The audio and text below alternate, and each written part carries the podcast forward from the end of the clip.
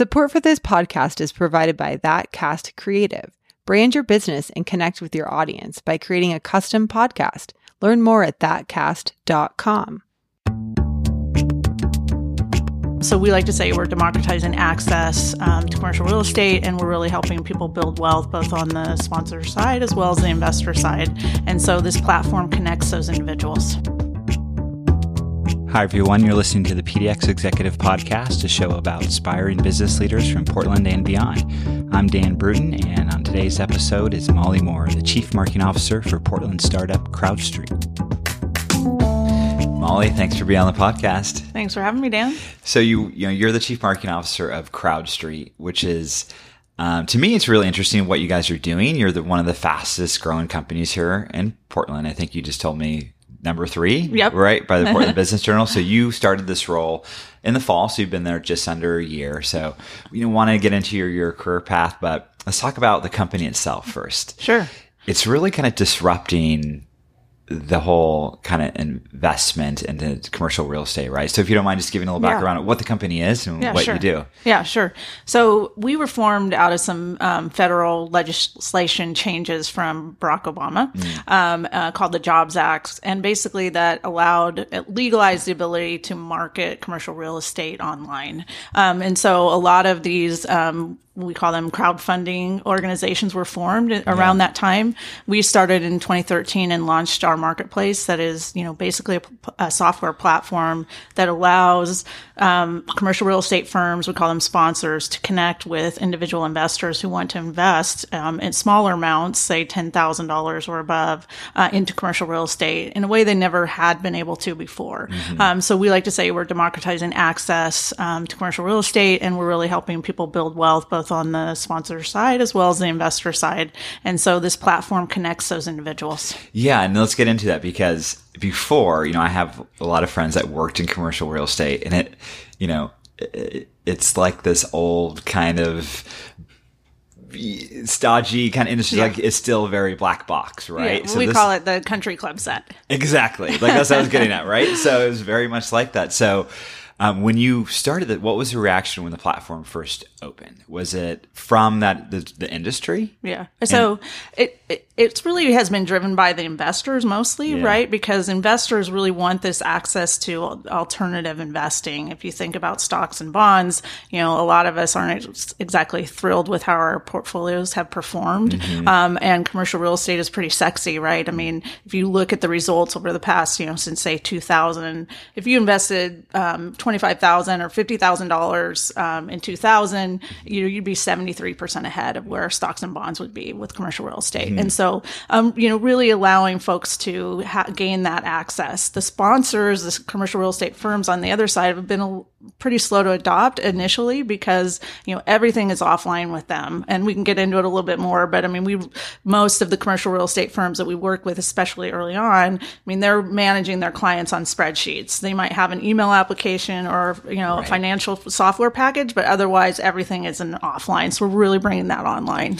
So, what markets do you are you guys in? Is it a, a national platform, right? Yeah, So, it's everywhere. So you know that's one of the things that we really bring to the table, especially against our competitors, is just this whole idea of deal flow. So we have a mm-hmm. lot of different types of deals. Mm-hmm. Um, they're in all geographies. So if you think about diversification, not only diversifying your portfolio outside of stocks and bonds, but diversifying within commercial real estate itself, right? So you might have and be able to invest in a multifamily asset in Dallas, an office building in Seattle, mm-hmm. or something in New York, right? Yeah. And so that means that if a hurricane hits one of these regions, right, and something goes sideways, you're diversified across. so your role, I mean, there is because it is kind of this new market, uh, is a lot of education, probably, right? Right. And so, what are some of the things you're doing as you know the head of marketing to kind of educate the market or, or, or get people interested? And I'd love to kind of learn more about that. I know a lot of marketers listen to this podcast, and Yep. they're probably interested. You know, you're breaking new ground. So. Well, one of the things I love about this job that's been so interesting, and I, I realized it before I started, but I didn't really realize the impact until after I came on board, was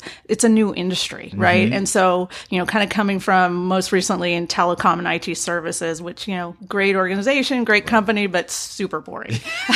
it's not too exciting to market. yeah. So, you know, there is no roadmap to follow here. Yeah. Um, and so you're right. Since it is a new industry, education is critically important. And again, we really have two core customers we serve, the sponsors and the investors. So we have to educate both of those. And of mm-hmm. course, there's personas within those. So there's a lot to do and education is key. Content is king in this industry. Yeah. And well, let's talk about kind of the company itself. And uh, I know it's private company, so you can't share uh, everything, but I'd love to know just, you know, why Portland? So were the founders from here? what's kind of this origin story of, of the company? Yeah, founders are from here. Um, Darren Powderly, uh, co-founder, he's VP of sales, um, and Tor Steen, he's CEO and co-founder. Um, Darren really brings that commercial real estate expertise, very, very, very strong background there.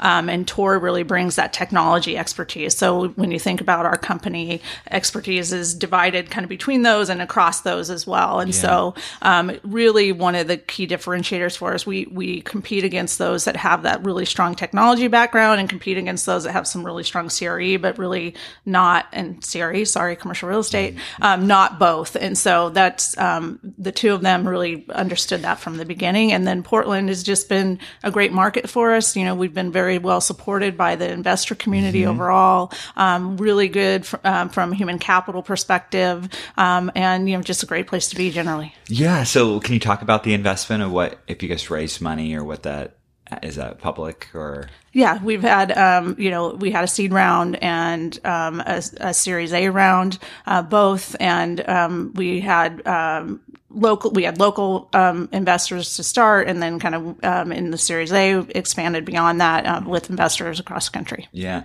So, what is the makeup of and I'm kind of nerding out on just the, the business and we'll come switch back to your career. Yeah. The makeup of like a typical investor. Like who are the, do you, you know, who are these people who's coming to your platform? Uh, sure. to. Yeah.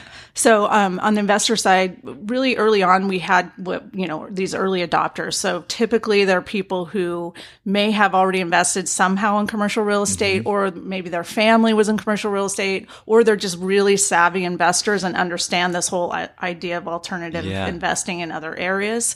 Um, and now we're moving into kind of the more average investor. So we're still in you know high net worth folks, mm-hmm. um, of course, but people who typically are investing at $25,000 and above. Um, you know, we, we have seen this just skyrocketing of people once they come on the platform and they invest their first time. It's almost like an addiction yeah. because they get that first, you know, right, a healthy right? addiction, but they get that first quarterly payment yeah. and they see what, what's happening with their investment. Um, and then they start to invest more. And so, um, you know, we see a lot of repeat investors. Hmm. About 20% of our investor base right now has actually invested more than a million dollars with us. Oh, wow. Yeah. And I know this kind of started as a result of this act from the Obama administration and really it's because coming out of the recession, right? So yeah. a lot of these folks kind of were burned by, yes. you know, not diversifying enough. So I can see that, you know, um, being really attractive, even if, as I think of investing. And, uh, you know, I, I, still every day I think of the recession and, and how bad it was and it's going to come back. So that's, it's an interesting platform. So yeah. can can I just add one thing? So one yeah. thing I think that we do, and you talked a little bit about content and education, and, and you know obviously it's a it's complicated industry, and mm-hmm. and so we really are trying to bring it down to the nuts and bolts for people. But the other thing that we do, and having that commercial real estate background that I mentioned earlier, is we very diligently vet our um, offerings that come on to our marketplace. So mm-hmm. only about three percent of the offerings that come oh, to wow. us actually make it onto to the marketplace. And so this whole idea of institutional quality is all that we focus on. So you can go out there and find other platforms where you can invest in residential, you can invest in fix and flips, mm-hmm. et cetera. Mm-hmm. We don't do any of that. It's strictly institutional quality, um, commercial real estate. And so it's really just, it's a little different level. It's a premium, yeah. um, experience over what you see out there. Yeah. And you can tell definitely when you go, just, you know, go to the, the site and, and uh, cruise around and it's not a lot of these like, someone come uh, into my Instagram for you, just like flip coming, seminar coming to right. Portland, you know. yeah. So I get those all the time. But uh, well, yeah. So your career and you're in telecom. So how long were you in that industry? And you, I mean, you were marketing the whole time, or yeah. So I was um, at a company called Integra, a local company fairly well known that was bought by another company called Zayo, which is about an almost four billion dollar um, organization at this point. So I was there almost seven years. Started out in marketing. I then went on to also run product and sales enablement, including sales training. Um, and so you know, kind of ran that whole gamut of um, product development all the way through to enabling sales and marketing Yeah. the customer was really interesting. Yeah, I mean that marketing sales alignment thing is something that's coming up a lot to me Yeah. just as I run my series of events, especially for B two B companies, right? So that's great experience. And how were you? Were you? Uh, someone reached out to you about this job? You saw it? Or how, how did you connect with CrowdStreet? Yeah, I was actually um, somebody reached out on LinkedIn, and it was good timing because uh, Zayo had purchased us um, in the fall of 2017. Um, it, it went through in March, and I was able to stay on and get my team all set up and the structure in place. Um, and so it was really good time because you know it was basically like starting a new job, all new bosses, all you know, new CEO, new Yeah. company, org. So I thought, well, you know, I can either onboard here or onboard somewhere else, and and maybe just a place where I could get more excited. Um, you know, I knew I'd have to really dig in and and and work hard. Yeah. Um, and so why not just take that to another org? And it was something with a little more excitement around the mission. Yeah, and did did you know CrowdStreet at all? What they did? And this is like past week. I've talked to three CMOs that just like got cold emails over LinkedIn about a new CMO role. Didn't Yeah. know anything about it, so it's interesting. To, I mean, were you kind of you saw this like, well, this is interesting, but it's you know starting from scratch, right? Yeah, yeah, yeah. So I I was looking for a couple of things. So I knew once I had kind of made that decision to move on, and you know, being somewhere seven years, there's a comfort level. I had Yeah. a great team. We were like a family. You know, you know how to get things done. I mean, there's just that comfort level. But I knew I was ready for my next challenge, and so you know, I was looking for number one. Again, I mentioned this already, but just a great mission and vision. Um, a, a group of people who are super passionate, something that was more transformative, Yeah. um, and and new and um, you know growing industry, obviously. So you know, CrowdStreet has now doubled revenues three years in a row. Um, as you already mentioned, number three in the Portland Business Journal, fastest growing companies. Lots of other stats I could point to, but it's it's an exciting place to be. Yeah, it's a rocket ship, right? So now how you transition to this like startup mindset and have you been getting involved more in the startup community because your your company's one of those, you know, high growth companies and what's that been like coming from, you know, very kind of corporate environment to startup in that that new kind of scene, if you will.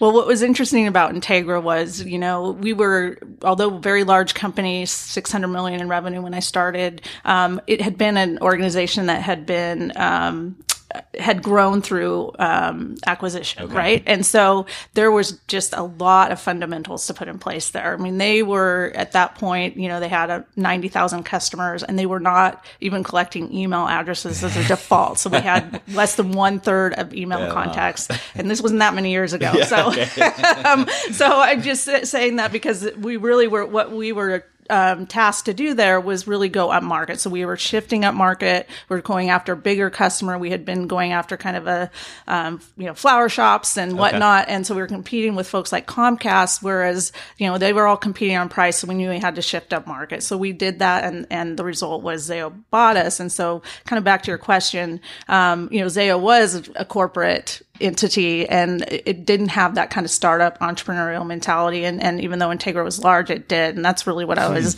I was looking for. Yeah. Yeah. Cool. Well, let's talk about a little Portland a little bit and talent. I know you kind of mentioned to me uh, you're going to be staffing up, uh, you know, some positions on your team, but I'm sure the company as a whole. So, since you've been there and some of the folks have been coming, have you been get, cultivating talent from the local market? People are people moving here for the jobs, or just you know, kind of curious for folks out there who might be looking for a new role. and Yeah. What You know, um, I've, I've seen both. I mean, there are Yeah. obviously a lot of people interested in moving here. And so it's amazing to me to see resumes come across that are basically, you know, hey, I don't need help with um, getting moved to Portland. We're planning on moving anyway. Would love to come talk to you about CrowdStreet. So we, I get a lot of that. And then obviously we have some really deep local talent here. I think from being, in being a startup, I mean, I think marketing these days, obviously, uh, it's sophisticated. You need to specialize. You need to know some given areas, but at the same time, when you're a startup and, you know, you have people who go on vacation, which I'm painfully experiencing this summer, um, you know, you need people that can kind of do a little bit of everything. Um, and so, uh, you know, I, I'm looking for specialization in some given areas, but also the, some broad understanding of marketing generally. Mm-hmm. Um, and then I'm offsetting obviously with vendors, um, in, yeah. in specific specialization. So we just rebranded and we just redid our website. Website, and so we did a lot of outsourcing of some components. Okay. Let's talk about the rebrand. I know yeah. when you came on board, when we first met, that was one of your, you kind of came right as that was starting or in the middle of it. So what was the thinking? I mean, you're a startup, so to kind of rebrand at this point in the life cycle of business, what was kind of the why? yeah. yes. well, as you mentioned earlier, you, I, I, mentioned being a premium, you know, premium position, yeah. premium offering. That was not at all reflected in okay. our look and feel and our design. Um, so the the leadership had identified already, like, hey, we need to rebrand, and they had had one kind of offsite session a couple weeks before I started. So I really was able to get in on the ground floor, and mm. thankfully, the leadership there, including the board of directors, was really behind the rebrand and behind it in the way that to do it the right way, which was great. So we, I did kind of put the brakes on a little bit on the direction we were heading because what we hadn't done was really identified, okay, what do our customers think of us? So we did some customer interviews, obviously uh, employee interviews, right. some constituent interviews, and really got down on paper, okay, this is really who we are and what we represent. Now let's go out and build a design around that. They were starting with the design, which I think a lot of companies do.